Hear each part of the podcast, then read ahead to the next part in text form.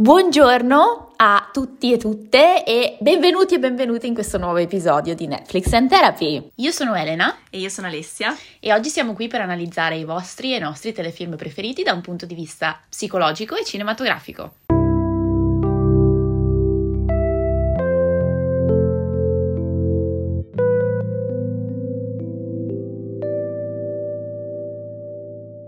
Hello. Buongiorno, bentornati su questi, non su questi schermi, su questi auricolari o dovunque stiate ascoltando il nostro podcast. Forse auricolare è una parola tipo del 1800 come telefilm, però va bene lo stesso. Però noi continuiamo sulla nostra falsa riga di boomer e anzi oggi abbiamo una novità incredibile per festeggiare questa prima, prima, puntata della nostra terza stagione, cioè che siamo insieme. Siamo insieme, è una cosa molto bizzarra, siamo entrambi a Londra, siamo state insieme qualche giorno e per concludere questo viaggio abbiamo pensato di registrare insieme la prima puntata di questa nuova stagione, quindi molto emozionante. Esatto, no, super figo e non ci vedevamo da un anno. Dal 1800. Eh, perché non so se questa cosa l'abbiamo mai raccontata, se la gente la sa, ma noi non viviamo, nel, cioè non abbiamo mai vissuto nello stesso posto. No. Noi siamo un'amicizia nata online, proseguita con... A distanza. A distanza. Come siamo, le migliori relazioni. Esatto, siamo la più lunga relazione a distanza, secondo me, che conoscete. Sì, sì, sì. In realtà e... abbiamo vissuto insieme, cioè sì, insieme, insomma, sì, nella stessa città per circa un annetto, però è stato, è stato breve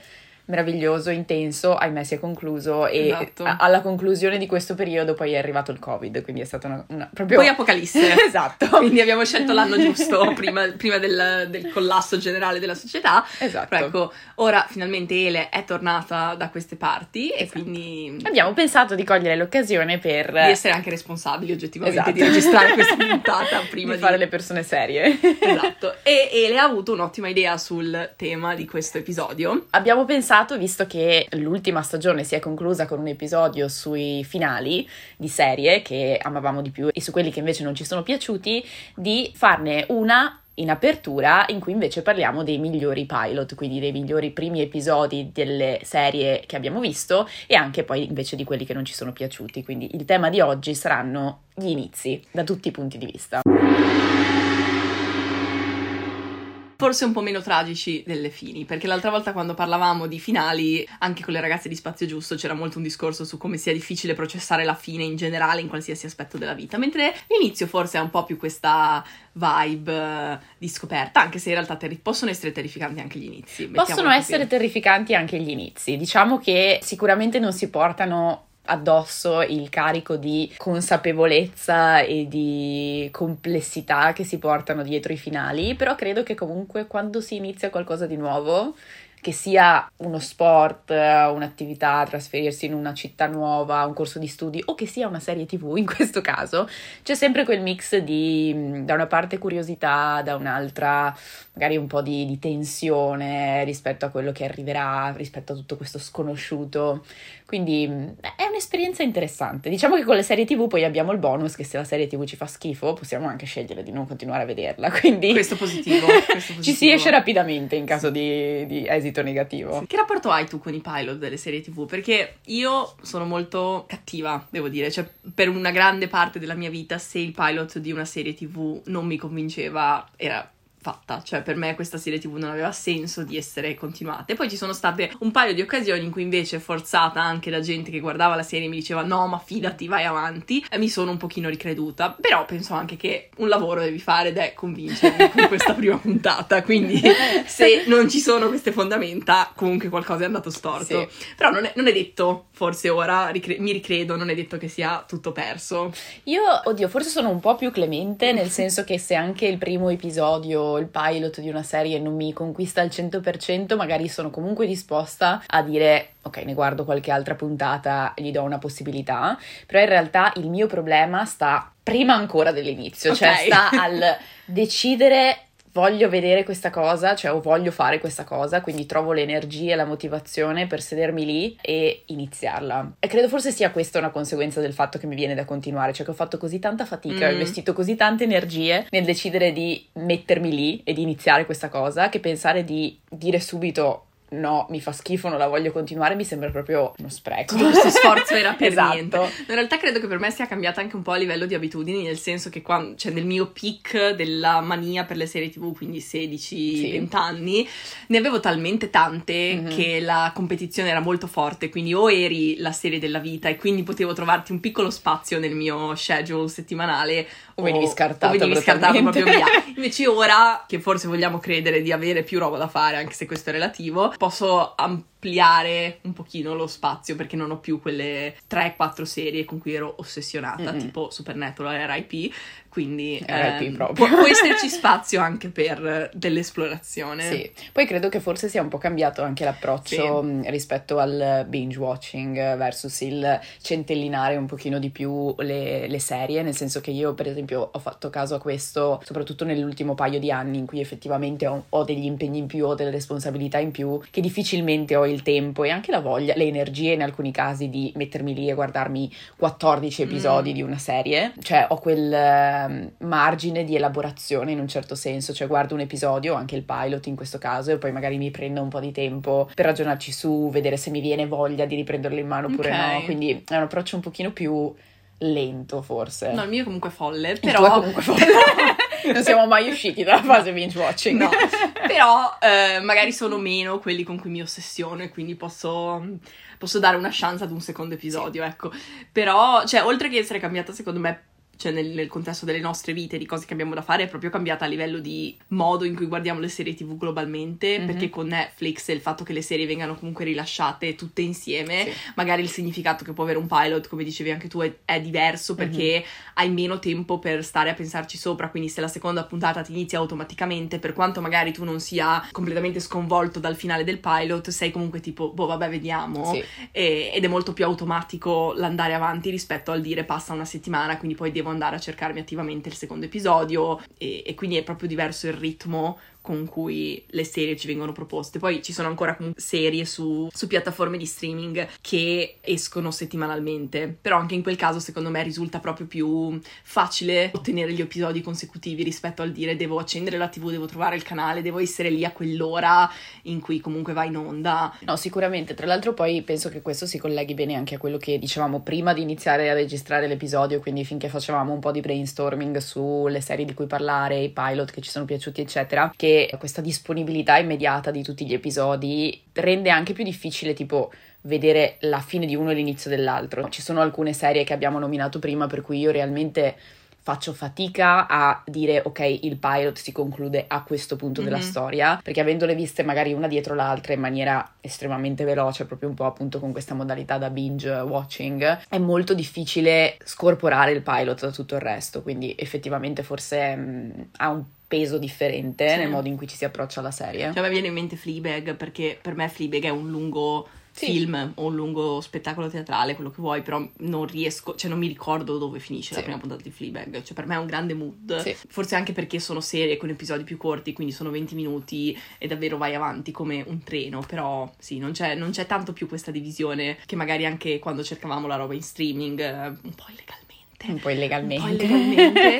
o lo guardavamo su Italia 1, quello che vuoi che fosse. C'era effettivamente una pausa molto Sì. consistente fra la fine di un episodio e quello successivo. sì Beh, Fatto beh, sta che- fatto sta. Fatto sta che siamo qui Comunque un bel po' li abbiamo guardati. Che quindi- comunque abbiamo visto un bel po' di pilot che siamo andati a recuperare inizi e finali dei vari, quindi forse possiamo pensare di farci qualche ragionamento Sì, sì, sopra. sì, esatto. Vogliamo partire da quelli che ci sono piaciuti di più? Cioè, o meglio, da quelli che ci sono rimasti più in mente. Non so se tu abbia qualche Mm. Pilot, oltre a quello di Supernatural. Esatto, Cioè, stavo per dire, partire da lì. prepa- preparatevi tutti perché ne dirò uno che non avete mai sentito prima, un po' niche in questo podcast mai nominato ed è Supernatural. Sì, sì, sì, sì, decisamente. Ecco, quello in realtà è stato. Non non c'è neanche voluto un brainstorming, cioè c'è Sì. letteralmente stato un ok. Quindi il primo è quello, giusto?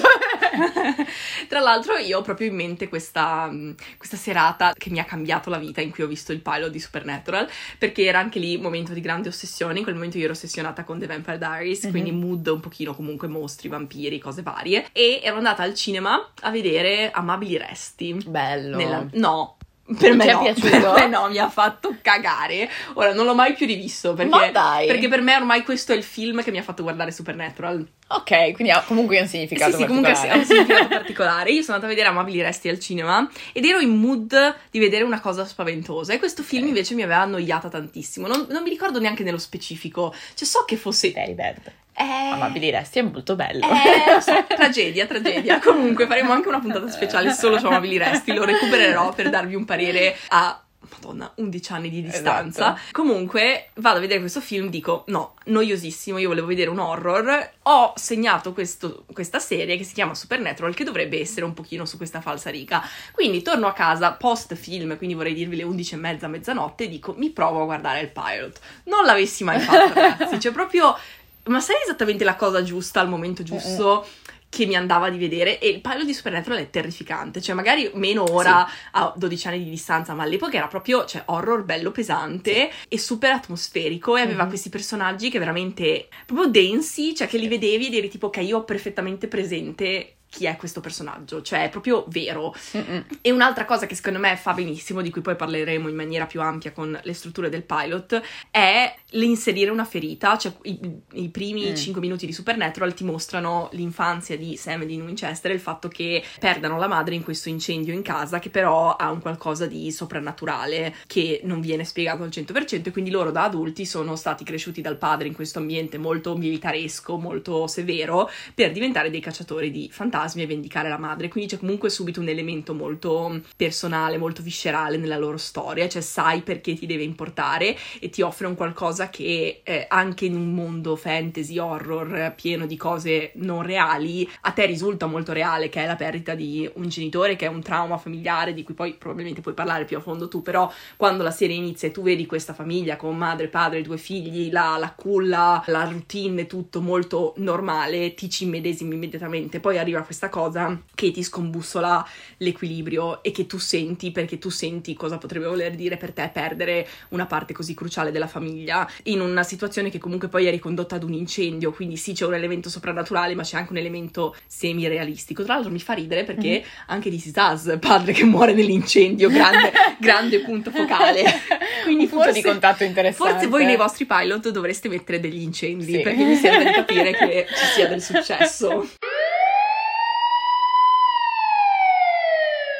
Sì, in realtà, ehm, cioè, penso che tu abbia già introdotto uno degli elementi che a livello, diciamo, psicologico credo facciano la differenza nel, dire, nel mantenere una persona incollata allo schermo nel momento in cui guarda una serie, nel senso che stiamo comunque raccontando una storia e ovviamente per fare sì che la storia ci catturi e ci convinca è necessario che ci siano sicuramente dei punti fantastici che si distaccano dalla realtà, che quindi danno la possibilità di vedere o comunque di avere curiosità rispetto a quello che accadrà. Però poi è importante anche che ci siano degli elementi con cui siamo capaci di connetterci direttamente o comunque di sentirci in qualche modo o identificati o rappresentati. Insomma, ci sono, ci devono essere per forza di cose eh, degli aspetti umani nella storia che viene raccontata e credo che per esempio Supernatural in questo caso sia molto efficace proprio perché è molto semplice sin dal primo episodio connettersi con i personaggi principali, connettersi con quello che loro sentono, con quello che succede nella storia, perché al di là delle modalità con cui questa perdita avviene, quindi si crea questa ferita, c'è comunque una ferita che è comune, cioè Mhm. mh, che, che riguarda una perdita, che riguarda il distacco, che riguarda il trauma, che riguarda tra l'altro delle dinamiche familiari. Chi non ha qualche problema in famiglia o qualche aspetto di conflittualità che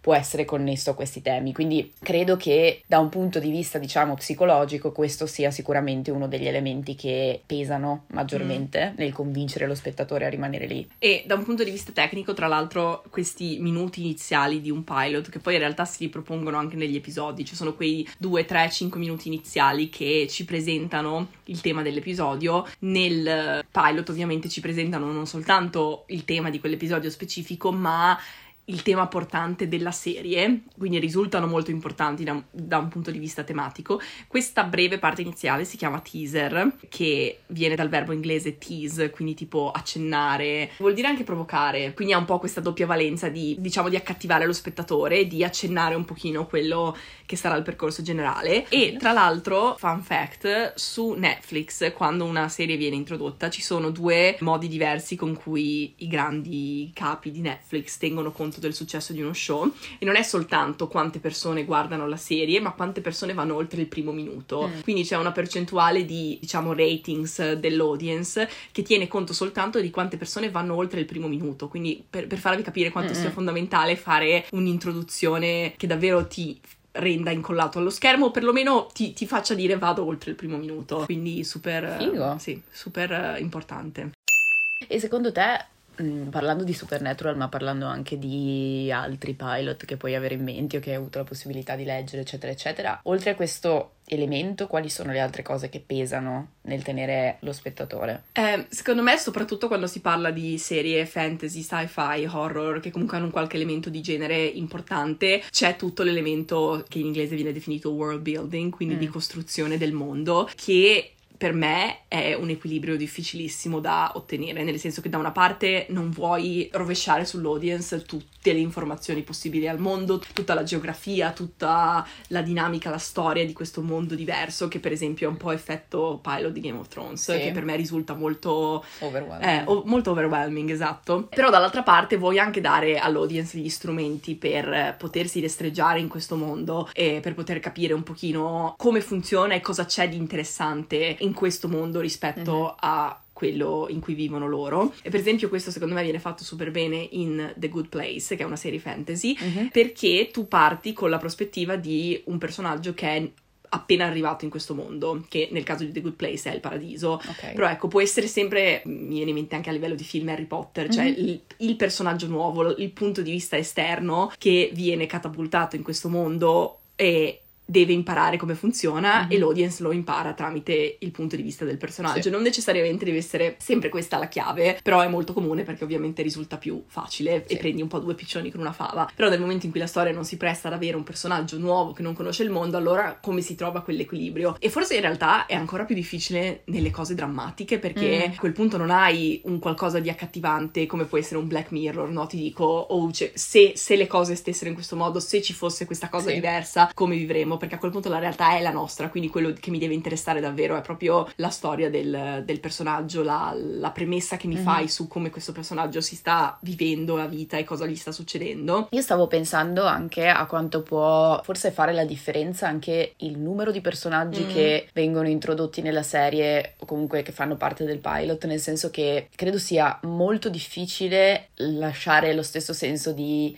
interesse o quantomeno anche di chiarezza delle dinamiche, quindi poi di curiosità un pochino più pura, man mano che il numero di personaggi principali, tra virgolette, aumenta. Penso anche ad un Game of Thrones che comunque è una serie che a me nel complesso è piaciuta molto, ma io per, vorrei dire quasi tutta la prima stagione in realtà, senza essere troppo esagerata, ho fatto molta fatica a seguire la storia proprio perché c'erano talmente tanti personaggi, talmente tante storyline che ogni tanto diventava difficile starci dietro. Mm. Quindi penso che forse anche quello possa fare una differenza, nel senso che richiede un'attenzione maggiore, richiede un investimento anche magari di energia. E ovviamente maggiore. i personaggi hanno meno tempo di lasciarti un'impressione sì. solida. Cioè, se io davvero penso a Supernatural, per me il modo in cui Sam e Dean sembrano persone vere, la dinamica che hanno fra di loro. Cioè, io ci credo che questi sono due fratelli sì. perché passi tutto il tempo con loro. Mentre se già cominci a dividermi, a dirmi, ok, questa è la zia, questo è il fratello, sì. questo è il nonno, questo è il cugino, il vicino di casa, cioè diventa più difficile investire su quelle che sono le relazioni chiave. Sì. Secondo me, tra l'altro, almeno nel, nelle mie nelle serie che io ho potuto vedere, ce ne sono davvero poche che hanno molti personaggi che sono mm. riusciti a fare questo lavoro bene. Per me, per esempio, una delle migliori, oltre a Friends che a me è piaciuto e secondo me ha un pilot abbastanza interessante per essere una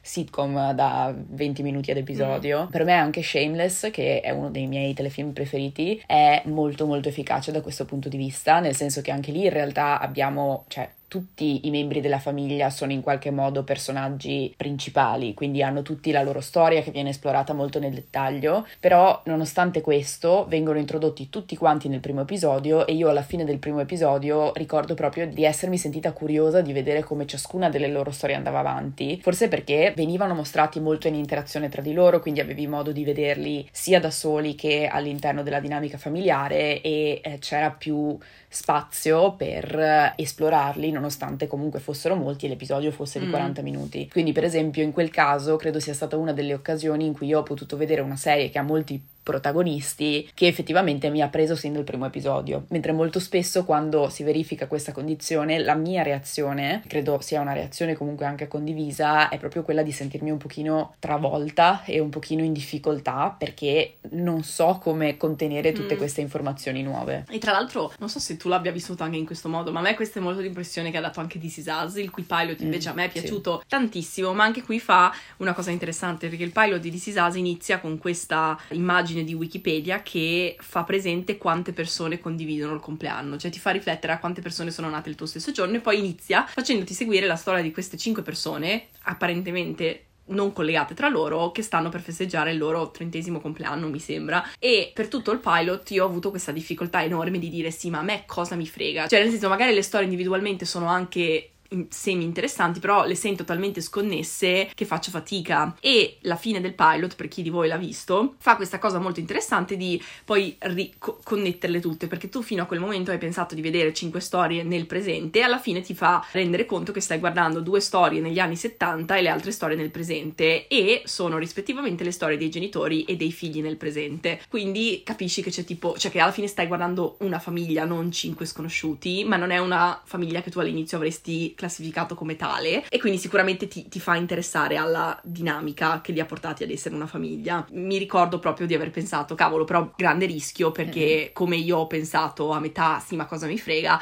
era molto facile disconnettersi e dare per scontato che non fosse un pilot messo insieme bene, cosa che invece poi alla fine ribalta. Però a te per esempio non è piaciuto molto? A me non è piaciuto molto, anche se ho intenzione di fare un altro tentativo. Per i fan um, di This Is Us esatto. all'ascolto prima o poi arriverà. Segnatevelo vi prometto che prima o poi ci ritento. Come um, io ehm, tenterò Shameless. Esatto, faremo un esperimento di questo tipo. Per me un po' era stato quello l'elemento di, um, come dire, di allontanamento, nel senso che ho sentito di nuovo molte informazioni mm. e, e, e, forse un po' troppe per me in quel momento. Dall'altro punto di vista, e forse qui possiamo introdurre secondo me anche un altro mm, punto che può avere un peso in, in questa situazione, credo che almeno per quella che è la mia memoria, in This Is Us arrivi già molto chiaramente la percezione che comunque è una serie che tratta delle tematiche non semplici. No, no. Mm?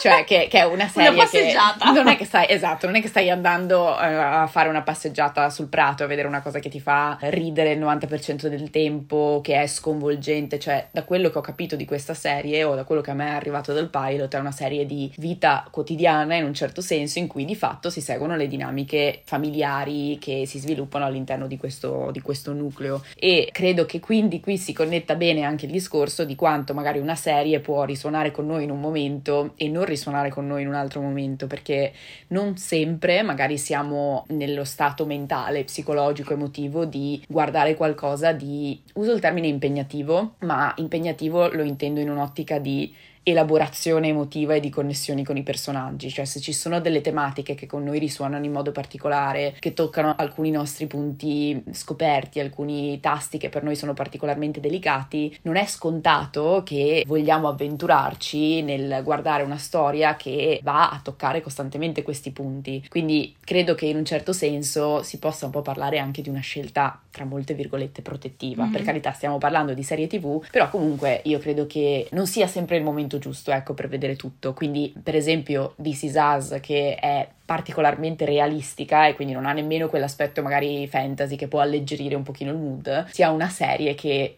non si guarda necessariamente con tutta la spensieratezza del mondo. Io so che, che poi ti costa anni di terapia, sì. quindi è sicuramente un investimento. bisogna pensarci bene prima. Esatto, bisogna fare delle forti riflessioni. Un'altra che, vabbè, ora sta andando scatafascio, però Grey's Anatomy secondo me fa bene questa cosa dei tanti mm. personaggi. Non so se tu l'abbia mai vista. No, no. Perché anche lì parte con eh, Meredith Grey che incontra quest'uomo ad un bar, fanno sesso e la mattina dopo si salutano, non ci rivedremo mai più e poi se lo ritrova come capo ah. quando lei arriva all'ospedale in questo gruppo di tirocinanti. Quindi ovviamente quella è la storia principale, cioè ti interessa questa, mm-hmm. questo inciuccio, sì. diciamo, con il capo, però hai anche tutta la sfera di tirocinanti, un po' alla reality show, vorrei sì. dire quasi, cioè chissà chi ce la farà, chi non non ce la farà, chi mollerà, sì. quindi c'è un po' questo elemento competitivo che mi viene da dire troviamo in, nell'altro di cui volevamo parlare che è Squid Game. Sì, oh sì. Oh sì. Oh sì. Oh sì. Squid Game è molto bello. Squid Game una figata. Un pilot eccezionale sì, secondo me. Sì, sì, sì. Un pilot eccezionale. E tosto, cioè secondo me lì un altro elemento molto importante è proprio la, mm, quelle che in inglese vengono definite stakes, quindi mm. i rischi che effettivamente i personaggi affrontano, perché come dicevamo prima in una serie drammatica in cui comunque si parla di vita vera, il rischio può essere, che ne so, appunto una perdita, un divorzio, un, un qualche cosa di spiacevole, però il livello risulta meno mm, vita o morte, mm-hmm. che invece in Squid Game è proprio lanciato al 200% sì. e lì proprio sì è la storia di un padre un po' scrauso che sta cercando di farsi perdonare dalla figlia e tutto quanto, però principalmente ti interessa chi sopravvive e chi non sopravvive, sì. quindi secondo me l'investimento lì è molto, mm, molto coinvolgente per quello, sì. perché letteralmente se questo personaggio non ce la fa vuol dire che muore, sì. no, non che gli succede qualcosa di brutto. E di nuovo credo che quello forse sia anche l'elemento che permette, passatemi il termine, di alleggerire il mood, non mm-hmm. nel senso che non sia qualcosa di forte da un punto di vista emotivo, ma nel senso che eh, l'intero setting della storia è talmente distante dalla realtà che noi siamo abituati a vedere che non c'è quel pensiero di ok mi potrei ritrovare anche io in questa situazione, cioè in linea di massima. Però secondo me c'è il se mi ritrovassi in questa situazione cosa farei? Sì. Cioè se mi dicessero prendi questa valanga di soldi però per farlo devi rischiare la vita, lo farei, non lo farei, sì. per quanti soldi lo farei e secondo me quello diventa molto interessante, interessante. e coinvolgente. Però comunque distante abbastanza che mi sento sicuro per poter fare questo viaggio senza dovermi esatto. tagliare le vene, sì. diciamo. Cioè secondo me è un qualcosa che attiva o comunque coinvolge più ad un livello cognitivo, nel senso di mm eh, ragionamenti, di pensieri, di che cosa farei al posto del protagonista, che ad un livello di risonanza emotiva, nel senso, oh mamma mia, questa cosa potrebbe capitare anche a me, oppure mi ritrovo particolarmente in, questo, in questa storia, anche perché i personaggi stessi non sono particolarmente approfonditi, cioè sono più pedine del sì. gioco che hanno dei tratti caratteristici molto chiari, ma non ci viene raccontato più di tanto della loro backstory o del, eh, dei loro sogni, dei loro Tranne del merda di vecchietto. Maledetto vecchietto. vecchietto. Prendiamoci un secondo per ribadire questo concetto che non fa mai male. Però sì, il pilot molto figo anche perché davvero ti, ti propone una sfida molto agghiacciante, molto forte sì. fin da subito, pur dandoti quel minimo di contesto emotivo per cui non stai guardando So dove sono tutti intrappolati in una stanza e si ammazzano a vicenda sì. del sangue splatter senza un minimo di emozione, ma comunque c'è un investimento anche se semi superficiale sui, sui personaggi. Esatto, sì. Ma poi la storia è talmente, cioè anche visivamente, perché comunque è un intrattenimento visivo, quindi anche quello che ci viene proposto da un punto di vista di cinematografia, di art, art design, di scenografia è importante. La bambola di Squid Game Madonna. nel pilot è diventata una roba veramente iconica, ma sì. perché era talmente, talmente strano, talmente fuori da, dalle corde che ti potresti aspettare che per forza ti resta ti resta sì. dentro, non so come dire. Sì. Cioè, secondo me più riesci, che torna un pochino al discorso del world building, però più riesci a creare un qualcosa di fortemente iconico a livello visivo, mm-hmm. più mhm. è facile anche che io mi faccia affascinare da questo e non soltanto dalla, dalla, storia. Assolutamente. Tra l'altro su questo a me viene in mente anche Stranger Things, che eh, sì. da quel punto di vista è molto efficace, nel senso che poi ha dato vita, secondo me, un po' ad un... Cult eh, quasi. Sì, di... sì, a livello di stile, sia di moda, quindi di vestiti, di modo di acconciarsi, ma anche per esempio di musica, cioè ha avuto una risonanza molto forte proprio a livello di come era costruito il mondo della storia, oltre che di storia in sé, che sicuramente è qualcosa che funziona e tra l'altro a me anche il pilot di Stranger Things è piaciuto molto, quindi lo considererei positivo ed efficace da tutti i punti di vista, però ecco, rispetto a questo secondo mm-hmm. me è molto, molto ben fatto.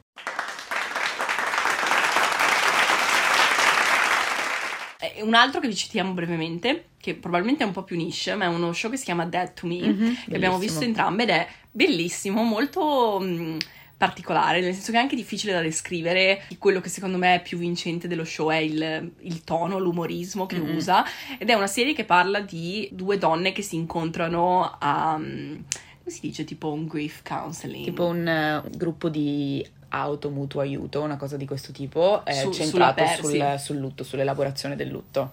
E inizialmente sembrano due donne diversissime, però hanno questo modo di affrontare la cosa, questo umorismo che le accomuna mm-hmm. e quindi fanno amicizia. Però ovviamente c'è un mistero dietro che piano piano viene svelato all'audience che quindi diventa quasi una cosa da, da risolvere. Mm-hmm. Però sicuramente al di là del voglio capire cosa è successo e cosa c'è in realtà che, che non va in questa relazione, è proprio il, mm, di nuovo la dinamica fra questi due personaggi, mm. il e il fatto che siano accomunate da una cosa eh, comunque di nuovo pesante, cioè un lutto, però il modo in cui lo show tratta la cosa è un po' inusuale, mm-hmm. cioè le- no- non è leggero, però è un po', un po cinico, un po'... Mh, mm, un po' inusuale. Io sì. ve lo raccomando. Non so nemmeno se debbano fare una terza stagione perché si è tipo interrotto pre-Covid. Sì. Anzi, lo googlerò ora. Live. Live. I benefici dell'essere. Potremmo insieme. scoprire che è stato cancellato. Sì, autunno 2022. Okay. Quindi dovrebbe uscire a breve, ci dicono dal, sì. Dal, sì. dall'internet, sì, dall'oracolo che è Google. Ok, molto bene. Beh, sarà sicuramente una serie di cui potremo parlare prossimamente, quindi se state ascoltando questo primo episodio, spoiler, avete un'anticipazione importante su una delle. Sono così felice che non l'abbiano cancellato. Serie. Anche io, in realtà. Quindi pronti? Esatto, avete, avete bravissimi, avete, avete, il momento, avete l'input giusto per andare a cercare Dead to Me e guardarlo, così poi quando facciamo uscire la nostra puntata a riguardo possiamo parlarne insieme e ci potete dare anche le vostre opinioni su questa serie.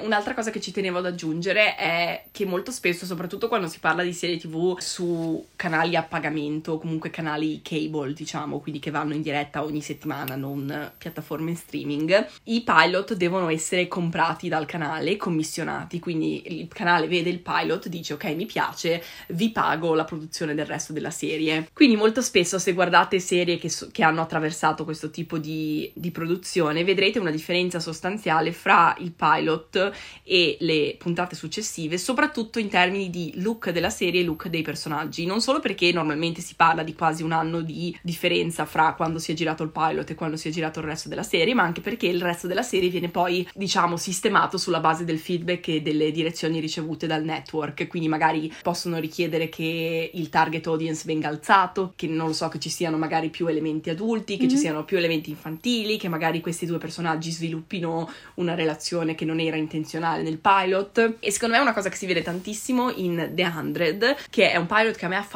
cagare perché l'ho trovato super infantile, super uh, fatto e rifatto, cioè e, e, c'era un po' questa premessa del uh, apocalisse, gli uomini hanno vissuto nello spazio, ora ne rimandiamo per terra un, un, tot, molto molto scontatino. E se guardate la differenza fra il primo e il secondo episodio noterete che anche i personaggi vengono fatti sembrare molto più adulti, molto più gritti, mm. molto più sporchi, lerci, sofferenti dalla seconda puntata in poi, mentre nel primo hanno ancora un po' quel look da eroini di serie fantasy, quindi molto molto puliti, molto attraenti, molto anche più più giovani, quindi mi, mi, veniva più difficile pensare di nuovo che ci potessero essere dei rischi così alti perché mi sembrava una serie un po' bambinesca, mentre invece già dalla seconda puntata in poi diventa molto più brutale, molto più effettivamente coinvolgente da un punto di vista etico, di violenza, di sopravvivenza, eccetera, eccetera, quindi un qualcosa di un po' più nuovo e rischioso. Però secondo me lì il salto si vede tantissimo e anche in Breaking Bad in realtà mm. c'è stata questa cosa del pilot girato molto prima okay. rispetto al resto della stagione e Breaking Bad in realtà ne abbiamo già parlato proprio a valanghe, sì. però è sempre lodato come un pilot sacrosanto, perfetto. A me di nuovo ha fatto cagare, io l'ho guardato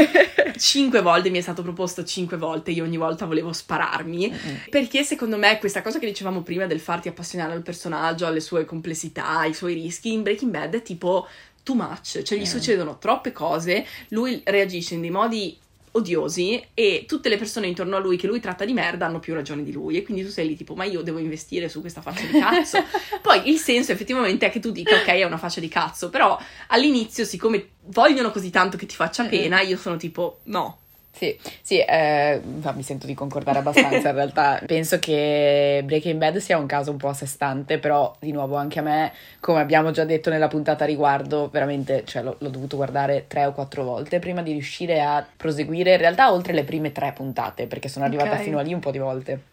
Tu brava. Però sì, sì, io brava, ne ho aggiunte altre due, sempre per il discorso che cacchio sono arrivata qui, sto guardando questa cosa, non posso smettere ora che ho visto un solo episodio, però nel caso di Breaking Bad questo sforzo ha dovuto proprio richiedere mm. un investimento maggiore, cioè a un certo punto ho dovuto sedermi lì e dire ok, adesso vado avanti, non importa se mi fa cagare, voglio vedere Breaking Bad.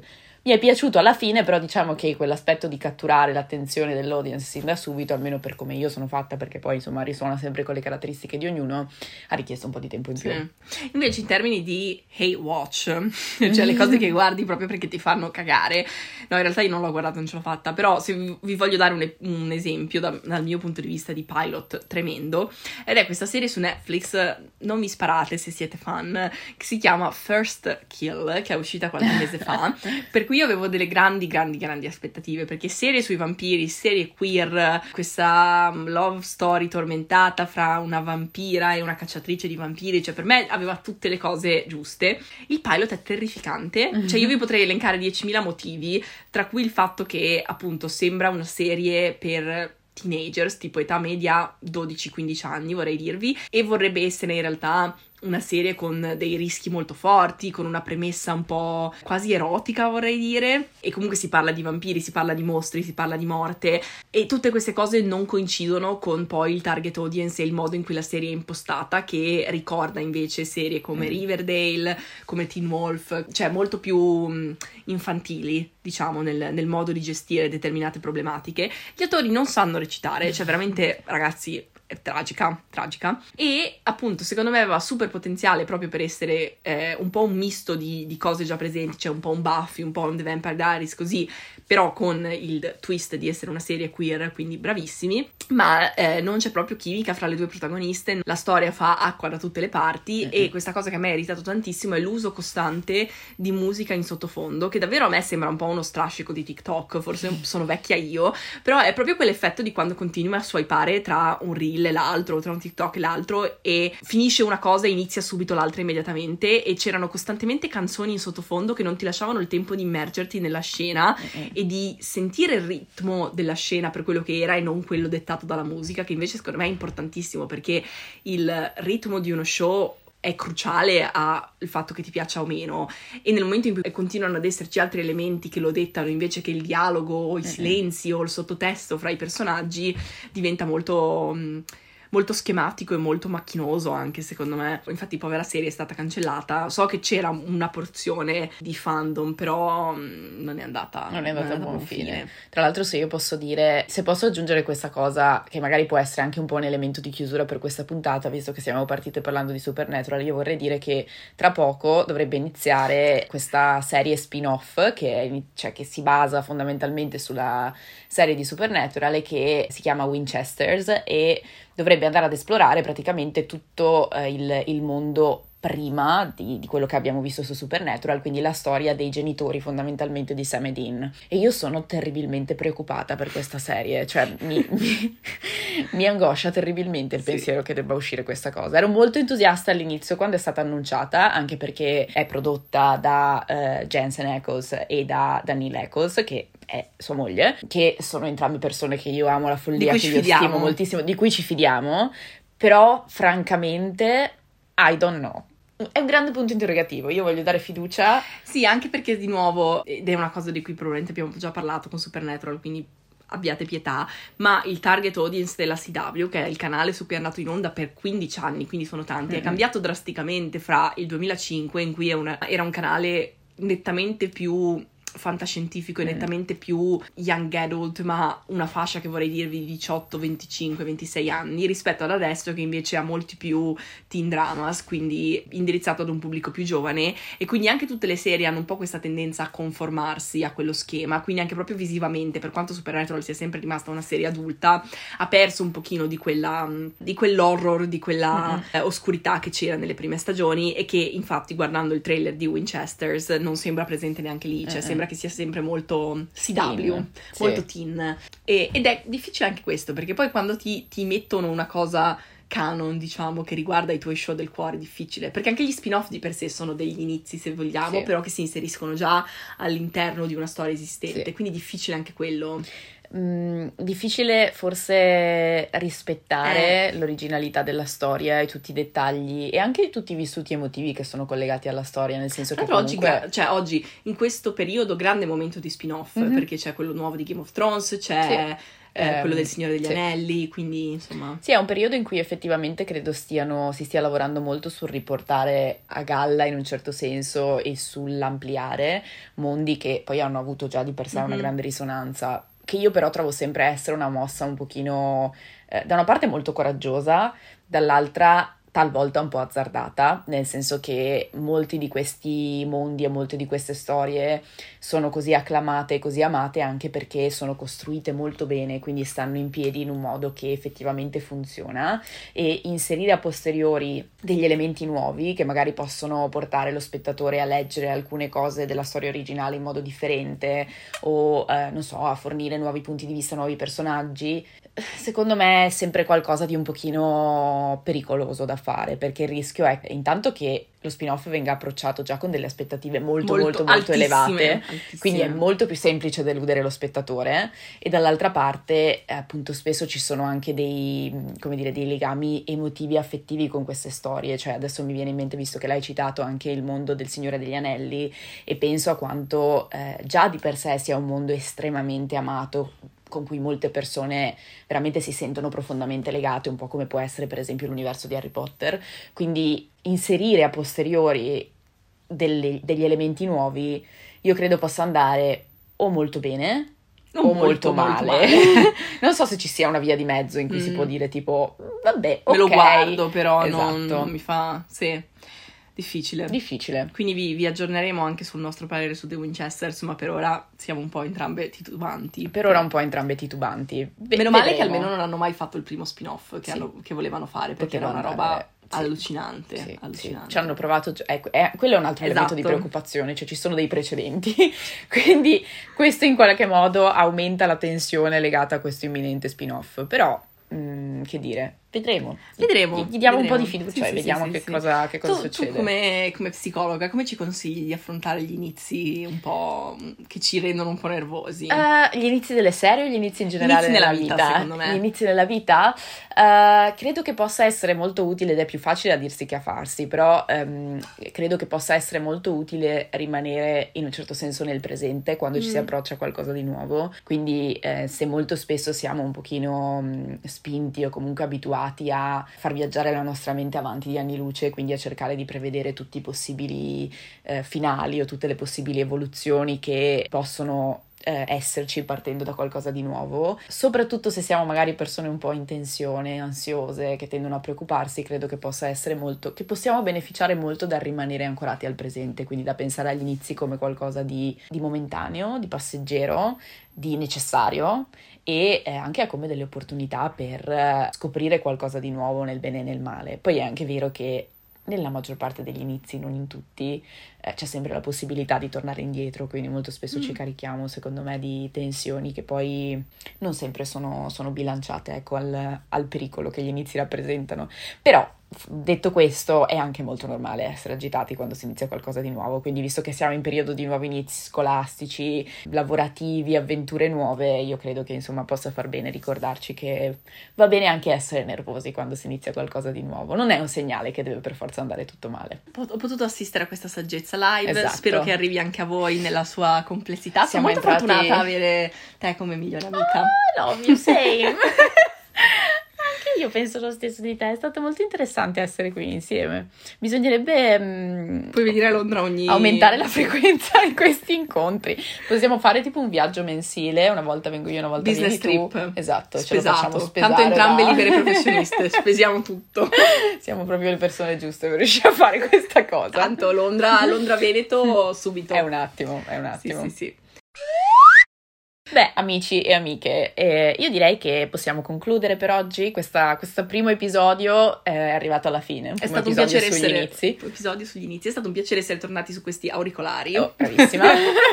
o AirPods o anche Cuffie. non so, magari qualcuno ci sta ascoltando sulle casse. Io spero tipo di sì. a manetta. Spero di Bellissimo. sì. O, o, tipo in macchina. Bello. C'è un sacco di gente in macchina. Mi ricordo che qualcuno una volta aveva detto "Ah, mi sono perso la fine perché stavo parcheggiando, quindi ho dovuto spegnere". Bellissimo. Bellissimo. Dovremmo fare tipo un sondaggio per vedere dove ci ascolta la gente. Sarei molto ci lavoreremo. di capire. Sì, mm. è vero. Oh, okay. Aspettatevelo. Esatto, interessante. Nel frattempo, però, ecco, vi salutiamo e ci diamo appuntamento alla prossima puntata.